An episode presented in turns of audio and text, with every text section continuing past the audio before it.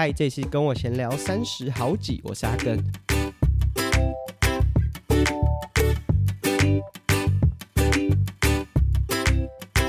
这集的节目是我们第三季的第六十七集，代表不到一个月的时间，我们就要来做第七十集听众 Q&A。我们每十集会来回答一次听众的问题。那为什么十集才一次？就跟很多大型节目比起来说，真的我们。呃，收到回馈没有那么多，不过今年我真的开始有比较积极，就例如说，我会在节目当中来提问，来问大家一些小问题，然后让大家投票啊、例如说啊，我们在第六十五集，第三季六十五集的时候，有问大家说，如果你是喜欢团练的话，你喜欢哪一种风格啊？其实。投票人蛮多的，大概有八成的人呢是喜欢时间到就开始，结束就散，而且甚至有蛮多伙伴是直接在 IG 上，他有分享我的节目，然后在现实动态分享说，哦，他真的很喜欢这种，他很不习惯社交，呃，花太多的时间在聊天呐、或者是太多。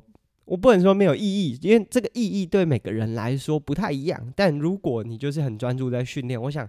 我觉得可能，我觉得我的节目会统计出这个数字，很大的原因是因为我们的收听的听众 就是这种 casual runner 或者是 casual 呃 triathlete 比较少，就是比较休闲的玩家，就你只是呃把这个运动当做社交的比较少。就是因为我的节目也没有分享那么多知识，有蛮多比较大众型的节目，呃，它很聚焦在铁人的这个主题，而且可能不那么艰深的话，可能会吸引一些就是比较休闲的玩家。但我的节目，就说真的，就是如果真的分享技术，也已经算是比较稍微进阶一点点的。那甚至有蛮多的时候，分享的内容跟铁人或者是跟运耐力运动没什么相关，都是我觉得个人心境上比较多的内容。那你要去意识到这些心境啊，代表你可能就如果你是运动玩家，可能都是比较专注在自己的表现上面的。所以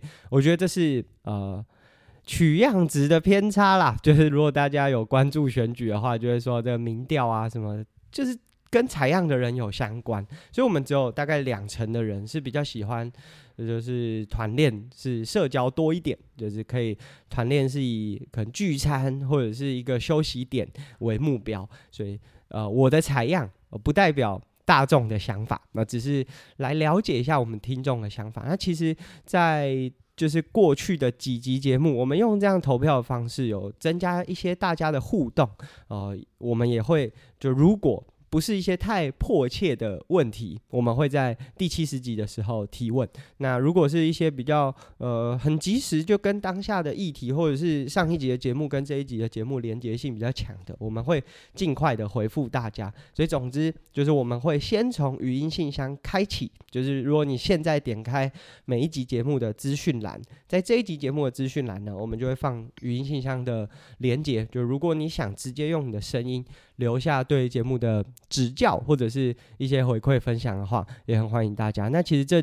大概从今年就二零二四年开始，就无论是 Apple Podcast 或者是 Spotify 上面的，就是星等的评价，就一到五颗星的星等的评价，而其实稍微有一些呃变化，呃不一定都是给我正面的评价，就也有一颗星的嘛。那但是整体来说，哎、欸，大家回馈的频率或者是次数都有变多，那我真的非常感谢，因为其实做节目最怕的就是啊，你也不知道听众在哪里。就其实我自己最近。就接触的人群种类，呃，比较多元。就是我开始，呃，比较多外部的活动之后，就相较于过去一年，外部活动变多之后，哎，我开始遇到，就是会说，哦，我有听你的节目，那也才开始，哎，知道说，哦，原来我的听众 大概，呃，大概在哪边的那个感觉是比较明确的。不然，其实在过去一年。我会想说，就是每每个礼拜也都有四五百个人在听我的节目啊啊！为什么我都不知道大家在哪里？就扣除掉我们听众赞助的伙伴。那说到听众赞助，我们在呃上周，应该是上上周，更早一周就已经把听众赞助的这些回馈小礼物都寄出给有参与我们订阅赞助的伙伴。那呃，我想在至少。这一周，就是你节目收听的这一周，应该大家都收到了。呃，其实有一些听众会私信我说啊，不好意思，因为生涯规划的关系，就是呃，简单来说就需要存钱啦，就没有继续参与我们的订阅赞助。但我还是非常感谢大家，因为我觉得。呃，参与订阅赞助只是用一个不一样的方式，而且是呃，也许你觉得参与度比较高的方式来支持我们的节目继续做下去。但是，即便你只是收听，只是给我们评价，还是都持续跟着我自己的节目，然后给我更多不一样的回馈。所以，如果你不能用就是订阅赞助的方式，还是可以在 Apple Podcast 或 Spotify 就跟我们有更多的互动，甚至像我们要做的听众，呃。Q&A 也都可以用留言的方式跟我们有一些互动，让我知道说啊，我们的听众都有持续在收听，而且对我们的节目是有一些不同的想法。我觉得不同的想法更重要，不是只是呃鼓掌说啊讲得很好。我觉得、我自己都嘛觉得我自己讲得很好，但是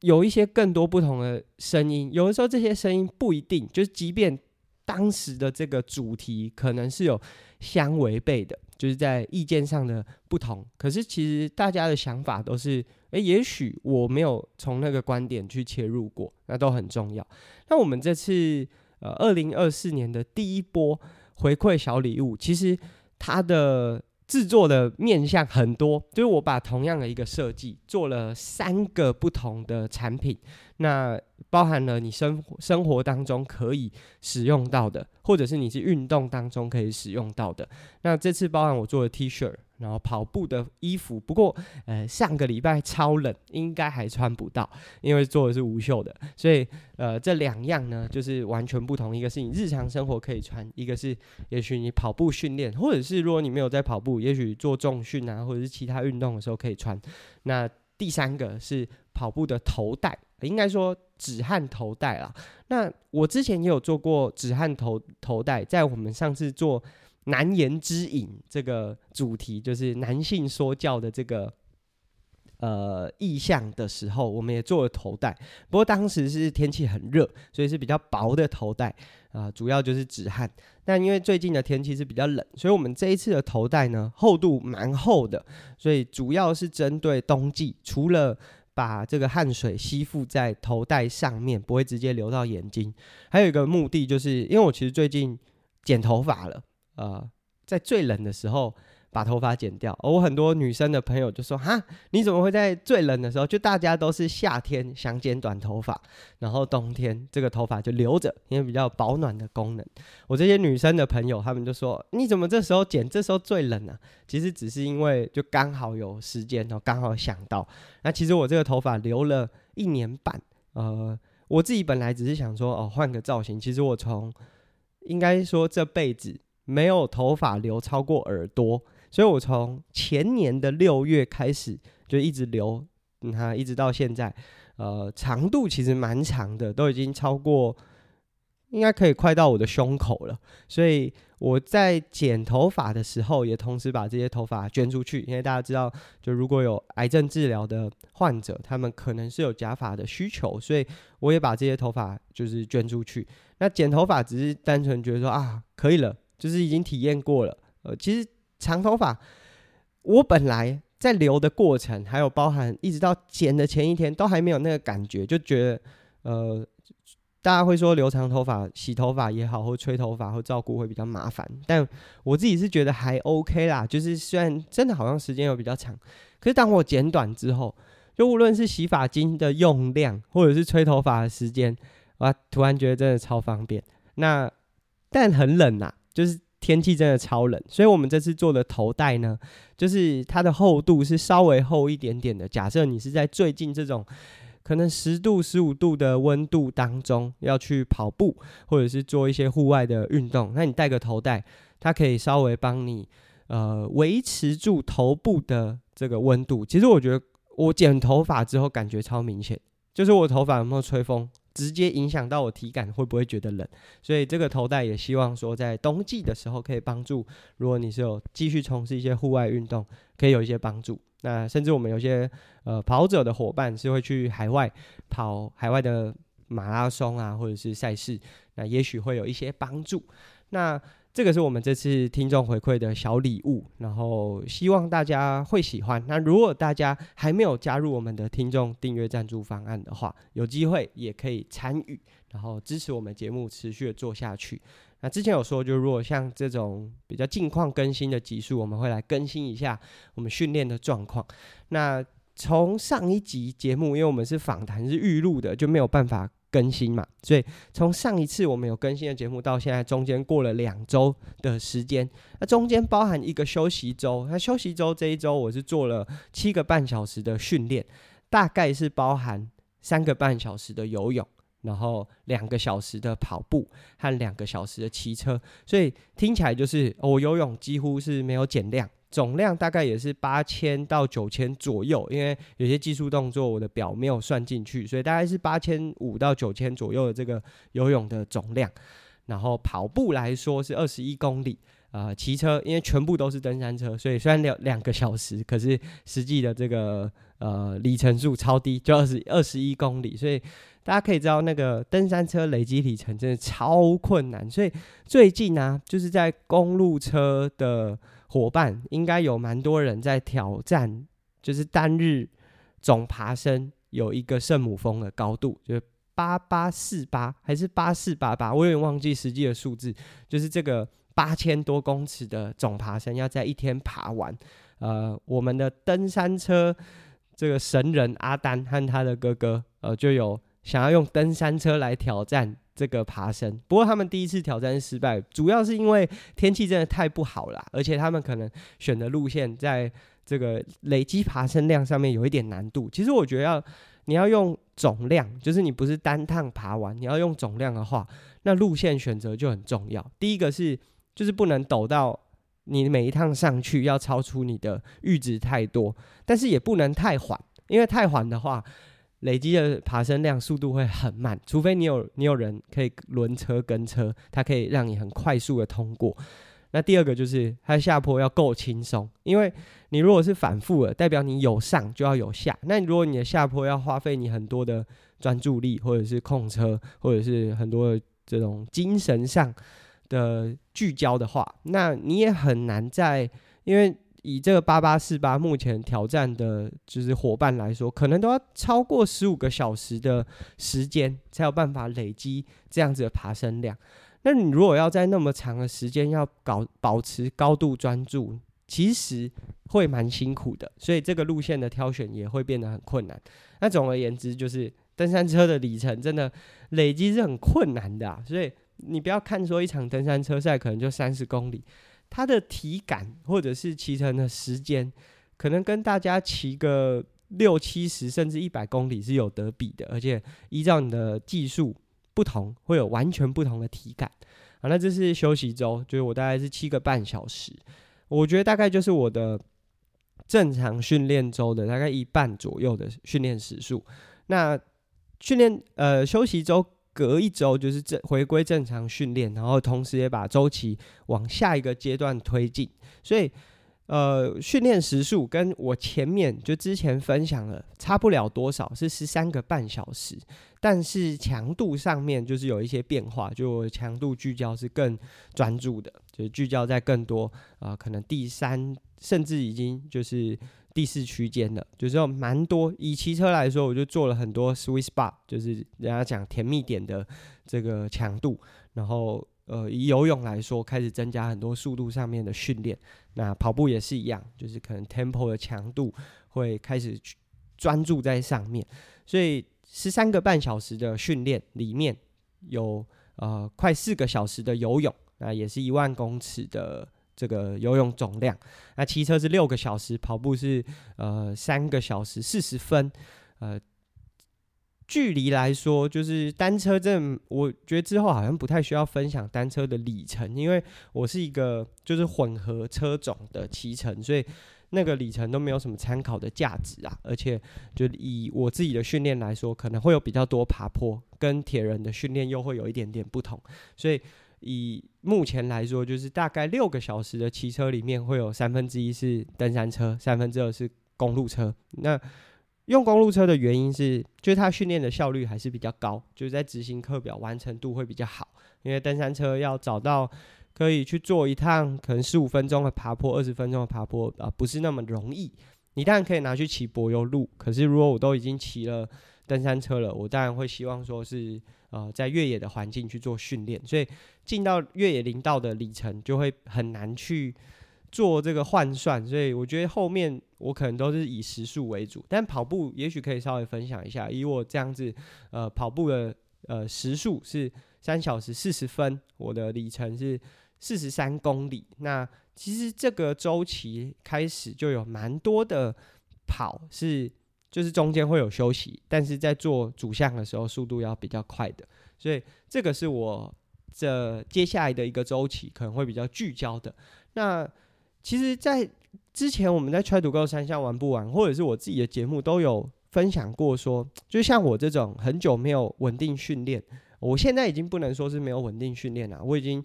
从开始准备到现在，应该有两个月左右的时间，所以也已经慢慢进入状态了。可是我们都会一直提醒大家说，要忘记忘记过去，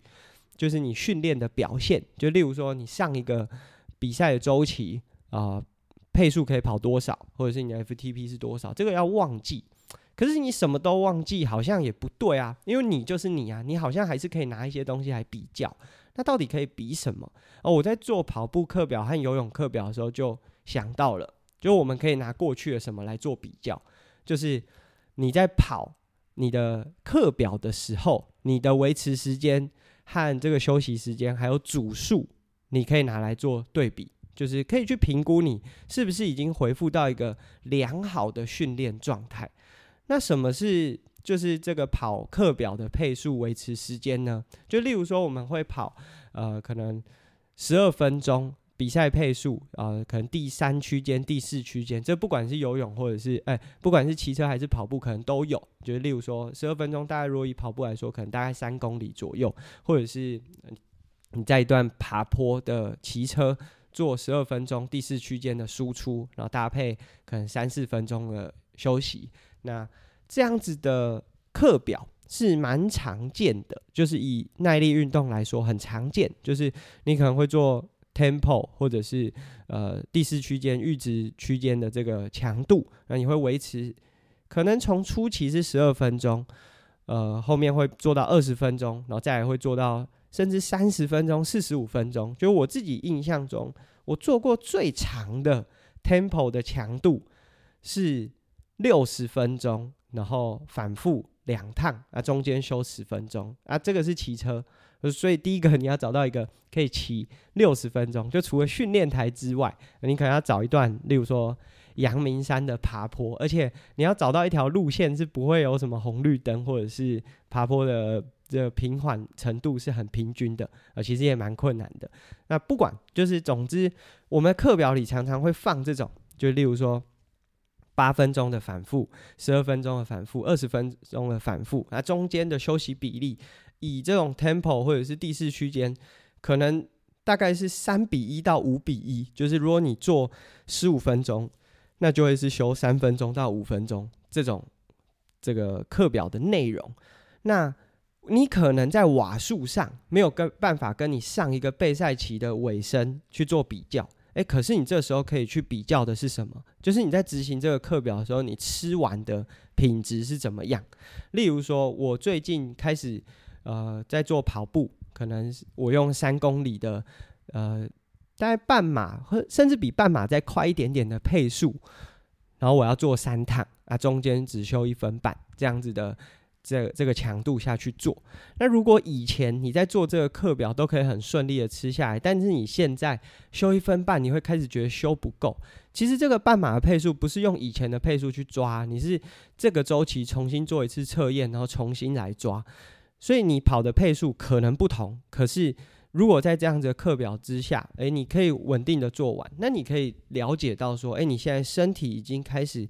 足够去做训练了，甚至慢慢的，你的课表维持的时间增长。例如说，呃，慢慢的，我开始有这种二十分钟的课表，三十分钟的课表，你都可以稳定做完。即便你的瓦数跟过去差强人意，有一些落差，可是只要你可以稳定的把这个课表吃完，就代表你的身体已经开始做好稳定训练的准备。我觉得这个是我们可以跟过去去做比较的。那如果你还不行，代表你的身体其实还没有办法维持很久。呃，如果我们有在骑车，一定都有听过 FTP。然后很多人会说，这个 FTP 的定义是你一个小时可以维持的最高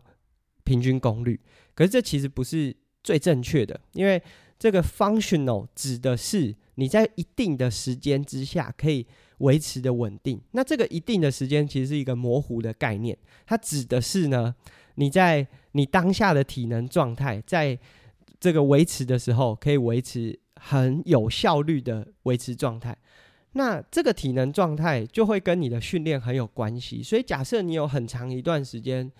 呃，没有训练，有可能你的 FTP 没有掉太多。可是你维持 FTP 的时间，可能原本可以维持一个小时，但是因为你很久没有稳定的做训练，或者是你的做训练的这个品质没有很好，所以以前你可以维持一个小时，现在只能维持四十分钟、三十分钟，这都是有可能的。所以呢，我们不用拿以前的配速、游泳的速度，或者是骑车的功率去做比较，但是我们可以去拿你现在在执行课表的时候。呃，那个状态，所以这就是为什么做训练记录很重要。就是如果你有之前的训练记录，你有记录说你在做，例如说呃二十分钟的 tempo 三趟，你的体感是怎么样？尤其是可能最后一趟的那个体感，就是经过第三趟，你已经相对疲劳，而且我们安排这种 tempo 的训练，中间的主休都相对短嘛。所以第三趟你的体感是怎么样？那你如果现在再重新回归到新的一个周期，再做一样的训练，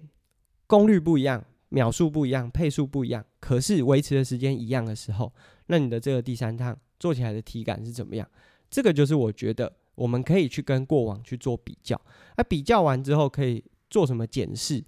检视的重点就是，哎，你在完成这个课表之后，如果你还还有很有余裕的，那我觉得对你来说，你已经开始掌握到整个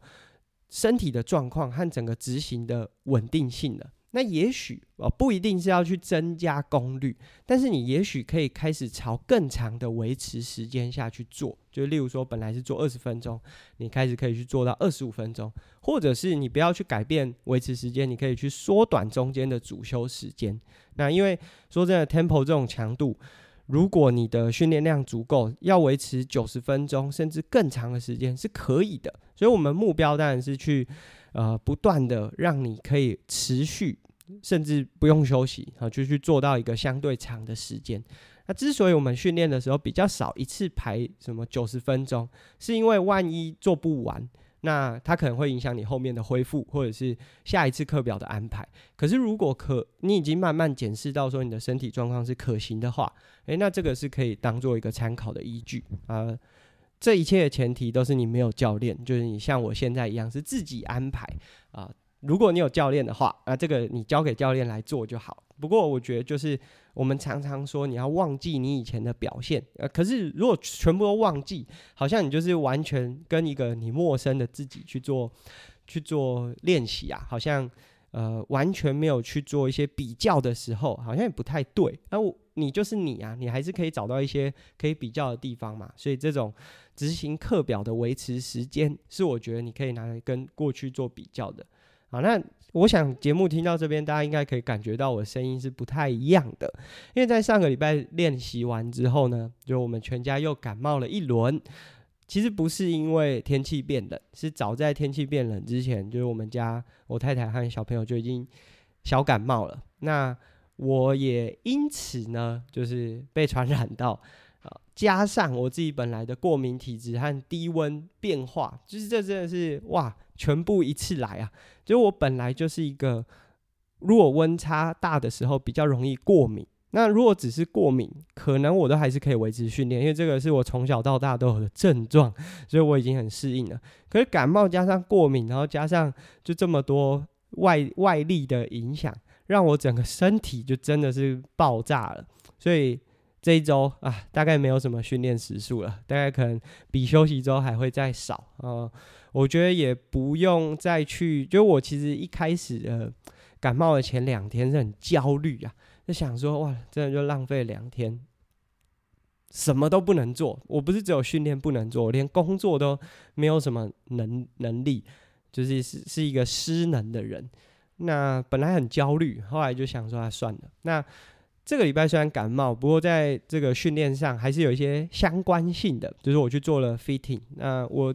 其实已经有将近十年没有做 fitting，我的。上一次 fitting 哦，不是将近十年，是超过十年。上一次 fitting 是二零一三年哦，是我要去泰国跟呃福岛敬一啊、新城信也他们一起做这个泰国移地训练的时候，哎，我不是跟他们一起去啊，是去那边的时候遇到他们，说一起去，太打肿脸充胖子，我只是去到那边。其实可以可以说是他们练他们的，我练我的，只是有可能大概六七成的时间是会在同一个集团，就是我们能力实在差太多。就是去那之前，我做了一次 fitting，间隔将近十年之后，那我今年有了新的合作厂商，那整个车系一次包含了公路车，那之前买的山铁车和。我现在有登山车，所以我觉得，哎，也许是一个时间点。那加上我其实有一段时间没有训练，所以其实现在的身体状况跟以前可能有蛮大的落差。我觉得蛮值得做一次 fitting 的。所以我在去年的大概十一月底、十二月初就跟 Dynamic Labs 他在台北的三重就预约了 fitting。那他们也是很热门呐，所以预约的时间就现在是一月底了嘛，所以将近快要两个月的等待。那 fitting 就是做了三铁车和公路车，变动虽然都很小，就是龙头把手的更变，就是这整个座舱的长度的更变，可能不超过一点五公分，然后包含鞋底板啊这些，就是整体的调整。如果你看我的车，可能基本上看不太到啊，三铁车可能多一点，因为。就我原本很在意这个 UCI 的规则，因为我以前是会比 UCI 的比赛的，呃，包含场地赛，它也有这种用 TT 把的这种车款，所以我一直很在意，所以包含我的计时车都会很在乎，说我要符合 UCI 的规则。但反正我之后应该不太会比 UCI 的比赛了，所以这次的 fitting 就把这个框架拿掉，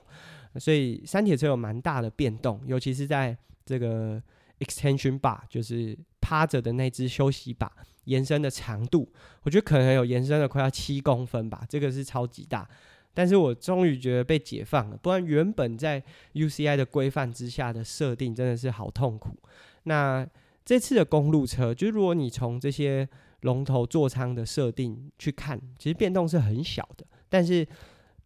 其实每一个变动的影响都很大。而且甚至有些变动是，哎，跟我以前的逻辑是不太一样的。因为我骨盆超级窄，我的骨盆大概只有一百一十公，呃，一百一十厘米宽。呃，如果大家有去量那个坐骨宽度的话，这个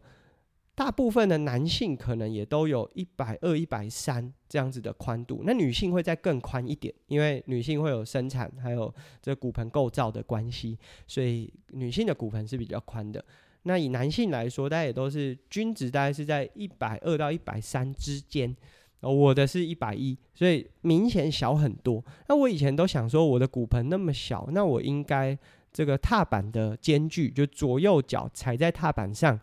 宽度应该是相对窄的。而结果我没想到，就是我自己在调卡踏，我都是把它往内推，就是尽可能能窄就窄。而没想到，就是在这次 fitting 之后，发现我窄到已经。就是我的呃，在踩踏的时候会有一些不稳定，反而就是包含了我的踏板要往外垫出去，然后呃扣片也要再往外，所以这个变动虽然很小，这如果垫片来说只垫了两 mini，然后扣片的话就是尽可能的往外推啊，其实那个扣片能外推的幅度也没有多少啦，所以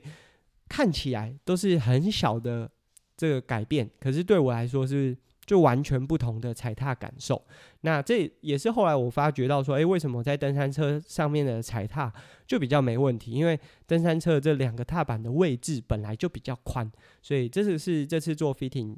看起来很小的改变，可是对我自己在骑乘上的感受其实有蛮大的变化。呃，就是用了感冒的这周，就是过敏加上感冒，这整个人就是完全。停机做了这个 fitting，那之后可能会花呃大概一个月的时间去和新的设定做一些磨合，然后之后还会再回厂校正一次。那其实我自己真的是蛮推荐，就是大家去做 fitting 的。那如果你是买新车，当然要做一个 sizing，就是你要先找到适合的尺寸。那如果你已经骑车，我觉得我其实就是当然，如果你银弹有余的话，当然是你一买到就马上去做。可是我自己 比较建议大家是有一段骑乘经验。可是。你这段骑乘经验如果是很痛苦，好像也不对，所以我自己很难跟大家讲说，就是什么时间点去做 fitting 是最好的。哦，不过有一个前提，就是你不能在赛前，就是如果你现在是要准备 CT 普悠玛比赛，现在绝对不是你适合 fitting 的时间。我只能说，就是你可能要先有一段骑乘经验，然后离赛事比较远的时间点来做这个 fitting 是比较好的。那以我自己来说，我现在的。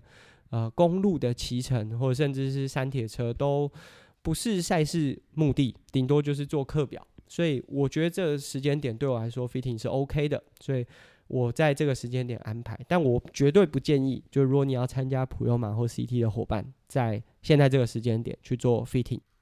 好了，那前面更新了那么多有的没的近况，就终于进入到今天的主题，是一整个世代的焦虑。我在前几个礼拜去参加了 Lululemon 的大使聚会，就是他们啊、每年可能在年末或者是年初，就这时间点不是一定的，大概是农历年前啦。如果用一个比较呃概略的区分方式的话，大概在这个时间点会举办大使聚会。啊，其实我其实已经不是真正的大使了，就是我只是呃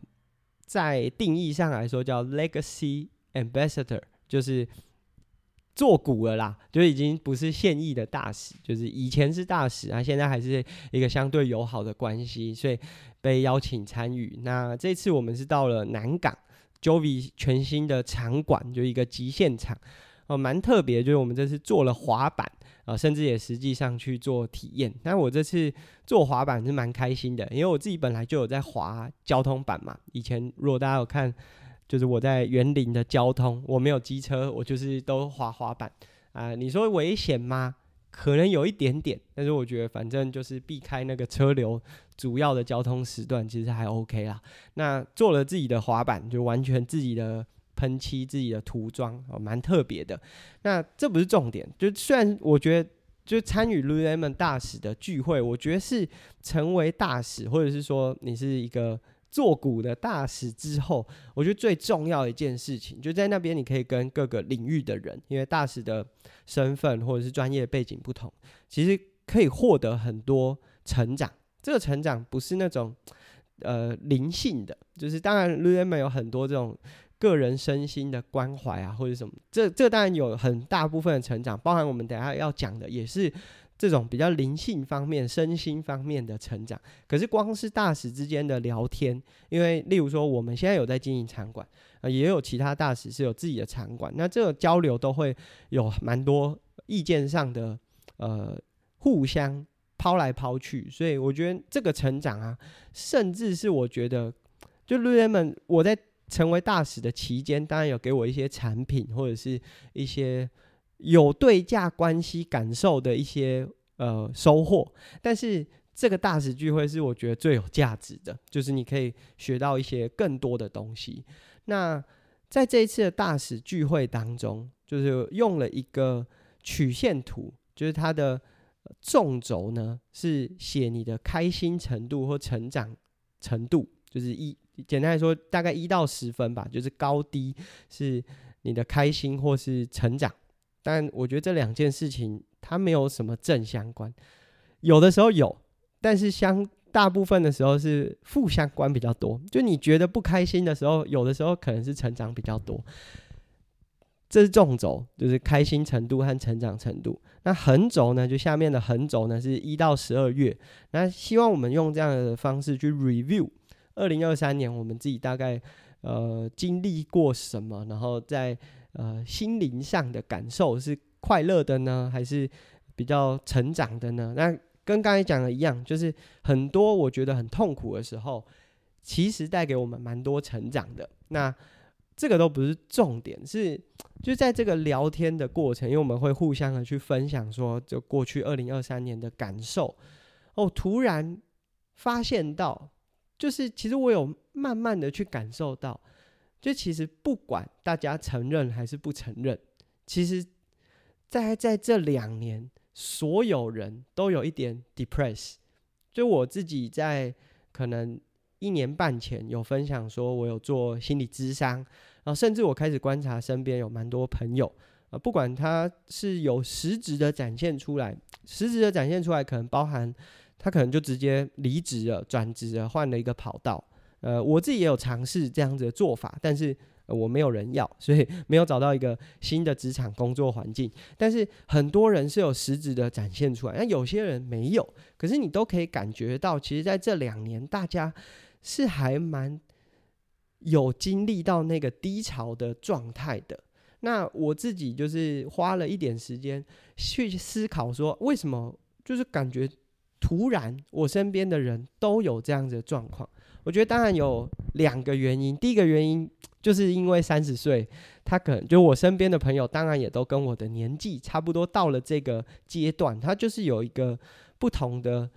人生的目标也好，或者是状态要去挑战，或者是那个挑战就在前面，所以可能多多少少造成一些压力。可是当然也不是所有人都是三十岁嘛，有些人可能再大一点是四十岁、五十岁，有些人更年轻。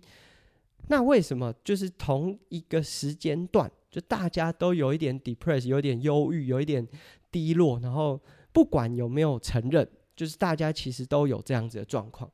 我最后总结就是疫情的影响。我觉得现在去讲疫情，大家都会觉得说啊，现在哪有什么，大家哪会管疫情？身边虽然很多人还是会有，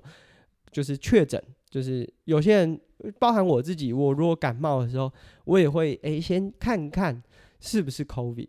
但是大家早就已经不在意确诊在带来的影响。可是我要说的，就是这个疫情的影响，并不是这个。整个流行啊，或者是相关的政策啊，还是怎么样？而是我们常常会说，就如果遇到低谷的时候，要蹲下来自己想一下，然后在高点的时候尽量的去发挥。就是这个是在你在努力的过程当中，有的时候你觉得啊，现在顺风顺水，那你可以冲一点；你现在比较低潮，你可能蹲一点。可是，在疫情那段时间呢、就是一整个就是全球性的，大家好像都是在在一个。想做什么都不太能做，一来是你可能被可能相关的法规限制，二来是你做也没有什么人能参与。就例如说，我们想要做一些比较大型的活动，可能都绑手绑脚，那你也会怕说，哦，我做那么大型的活动，呃，一来是会不会被政策挡，二来是我做了，大家会不会不敢来参与？所以在那段时间，大家好像都不太能做一些比较向外的活动。所以那时候对大家来说都是一个低谷，大家都开始有点蹲下来去蓄积自己的能量。可是当这些想法或激荡啊，都只能单向的输入，可是没有办法和外面人去做一些交流。我觉得那些交流有点像打磨，就是大家会说，你做了一首歌，或者是你做了一个作品，来慢慢的去把它磨成一个更完成体的状态。那这样子的状态，就是都只有你单向的输入，就是你把你自己的想法一直灌输进来，你可能有很多不同的 idea，你在心中发想，然后你一直累积，就好像如果大家看《火影忍者》，像那螺旋丸一直在手上，咻咻咻咻咻，那我觉得就会一直膨胀。这个膨胀的感感受啊，其实会让我们变得比较壮大自己的想法。可是这样，这个壮大，如果在正常的情况，如果这个蹲下来，然后回慢慢的回归高点，可以跳起来，就是我们刚才讲说低点蓄积能量，高点的时候你尽量的往前冲。如果都是在正常的 tempo 之下，那刚才讲的这种这个单向输入，然后膨胀的过程，它其实是会带给我们一点自信的。我把我自己的想法在我的脑中。做了很多的构思，那开始有很多我自己的意识在里面，它会带给我们一些自信。然后当我诶又回到正常的位置的时候，我可以释放出来。可是啊，疫情的时候这个低点低太久太久太久了，那这个膨胀就一直扩大扩大扩大，导致我们都很聚焦在自己的想法。这个不管你有意识还是没有意识。就我自己后来开始有意识，就觉得，诶，真的，我自己的想法都是只有我自己的想法。即便我有做一些输出，就像 Podcast 可能是一个输出，做影片可能是个输出，写文字可能是一个输输出。可是，在当时疫情的情境，我们很少跟外界的交流的状况之下，这个膨胀从原本的自信变成是，哇，你很难去。对外界的这些资讯做一些吸收，或者是磨合，就刚才那个打磨。那随着它大到一定的程度，当别人要来打磨你的时候，你都会觉得说啊，好像有点尖锐，有点刺。就是这个气球膨胀到一定的幅度的时候，随便一碰它就破掉了。那随着疫疫情又开始趋缓，就是这可能过去二零二二年、二零二零年一直到二零二三年，就是这个。完全低落，你都弹不起来的状况，到了突然大家都可以做一些外部的活动。本来疫情的时候都不行嘛，大家想出国、想旅游、想大型活动都不行，突然可以了。那这些外部物质，突然你都可以做，所以突然在去年有很多人疯狂的一直出国，疯狂的去做一些他本来疫情期间不能做的事情，或者大型活动的出来。那这这种外部的，就是它快。来得很快，去得也很快，快乐来得很快，去得也很快。那就像你的血糖上来的时候很快，它退的时候快的那个感受，又会让你进入到一个很不舒服的状态。所以搭配现在的社群或者是很多资讯媒体的爆炸，就例如说这种短影音，可能十五秒、三十秒就一个资讯，你可能看到有人在训练，有人出去玩。那不管你是有意识还是没有意识，其实你的情绪波动。也都跟着变得很快速。那在这个快速的情绪波动，加上我们刚才讲你的这个嗯自我的膨胀，我指的膨胀不是说你变得很高傲还是怎样，而是你内心的想法其实没有被打磨，但是它一直扩张。那它会占据你脑中很多的意识，你会把自己的本位放得很高，没有办法接收。你可能没有意识到说你是在排。排除外面的资讯，可是这个状况是一直实际的发生在我们的生活当中。那两个情况的加总，就造成了说，现在当大家回归到比较正常生活的时候，你很难用原本那种很正常的态度在面对人和人之间的互动，或者是你接收到新讯息的时候，你怎么去调试自己的内心？那这种情绪波动起伏很快。快速就是气球一直吹放吹放的过程当中，那疲乏了就会变成是一个很严重的焦虑。所以这是我从自己的身上，因为我也是一直在思考说，啊，我到底为什么，到底有什么好，就面临到那些低潮或低落的状态，然后再去观察身边的朋友，好像也都有一样的状态，不管大家承不承认啊。就是真的都有类似的情况，我就觉得其实我们一整个世代的焦虑，好像就是在这种有毒的环境当中产生的。那我们今天又用这个我自己的观察作为结尾，不是我有什么很厉害的收尾，告诉大家说啊，我跟你讲，遇到这样的状况可以怎么做？没有，我也不知道怎么做。但我觉得，就随着我这几个月开始有参与很多外部的活动。那你可以发现到说，欸、大家都蛮遇过蛮低落的，那你不是唯一一个遇到低潮的人。我觉得光是这种好像集体都有共同的体会的时候，我觉得大家不用太呃担心说把这一面分享给别人。反而如果大家都知道说，诶、欸，其实大家都过得没有很好啦，这这种心态在面对的时候。也许是相对大家比较能接受说，哦，其实我现在心里有一些不舒服的感觉，到底是为什么？那我觉得这是在今天这集，就是我自己去了 Lululemon 的这个大使聚会。那在大使聚会当下，我们去 review 二零二三年一整年，就是我们心情上的高低起伏。然后在这样的状态之下，我们到底变成，就是有没有变成是达成去年的目标？但我其实没有那么在意，说我去年到底有没有达成什么目标，因为其实我没有达成什么目标，就是在这个看的过程当中，发现到说哇，全原来大家在这个疫情之下，以为我们只是被这种比较硬性的规定，什么呃三级警戒啊，或者是有人是封城啊，呃不能出国啊，这些比较硬性的规定影响到说，我觉得我自己有点忧郁。但其实反而是因为那段时间，你有很多时间可以听自己的声音，听到自己太多的声音，把自己自己的位置放得太高，然后这个膨胀啊。膨胀的非常的严重，然后再加上资讯那么快，砰砰砰砰砰，都一直跑出来，一直跳出来，导致其实我们是在一个很有毒的环境在生活，可可是我们都没有意识到。那我觉得走出去，然后多跟人互动，然后甚至是多有一些，就不要只有自己想法的时间点，就是你也不要都只有在想说我接下来可以做什么，我要。我下一次要跳多高？这些比较站在自己的立场的想法的时候，也许，也许啦，可以有一些不一样的心态的转换。啊、说真的，就是我刚才有说，我这个礼拜是感冒，呃，前面两周，呃，两天很焦虑，而其实心情也因为这样变得很不舒服，甚至是很生气、很不爽。那生气有各种的。原因就是可能是来自我为什么要感冒，我为什么要变这样，到我为什么没有办法执行训练，就是各种心灵的，就是自己在打架，然后现在要去分享这个，要去跟大家讲说，我要怎么避开这些状态。其实我自己分享的时候会觉得，我我分享这个是有利基点的吗？是有帮助的吗？可是我觉得。也许在讲出来的过程当中，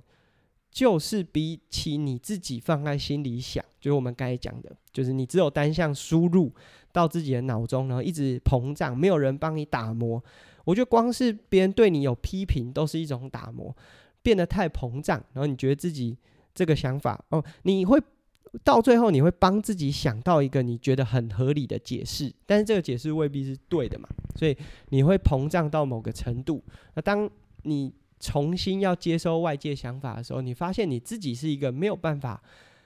接纳的状态，那你会开始觉得说，哎，你自己是不好。所以我自己觉得这个是我自己的观察，在跟那么多人互动，然后在观察自己的状态之后，有的一些总结。那这是我们。